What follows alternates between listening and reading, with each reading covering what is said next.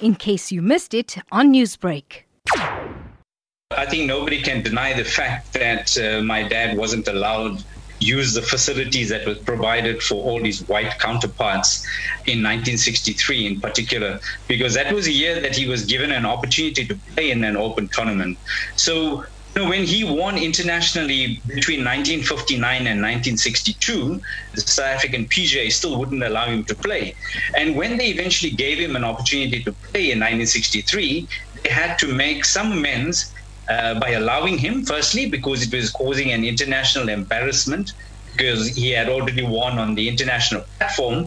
But more importantly, they had to make arrangements for him. The Group Areas Act wouldn't allow for certain things. Then there was the Liquors Act that wouldn't allow him into the clubhouse and use the facilities. And then also he couldn't use the change room.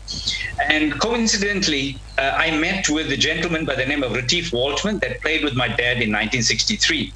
And Retief Waltman shared some stories about the tent area that was set aside for my dad in order for him to have his refreshments and change.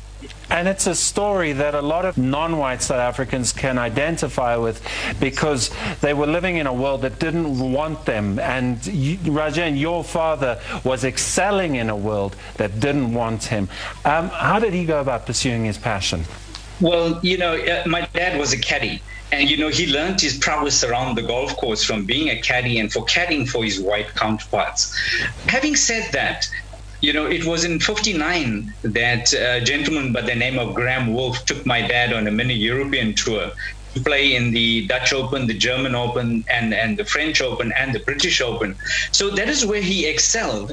And uh, when he won the Dutch Open in 1959, that was the first out of three in a period of six years.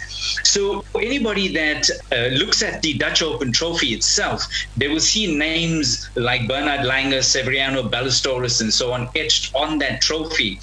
And having won the tournament and coming back to South Africa, um, it embarrassed the, the South African PGA. And more importantly, it was the British PGA that allowed my dad to play overseas before South Africa could accept him as, as a player.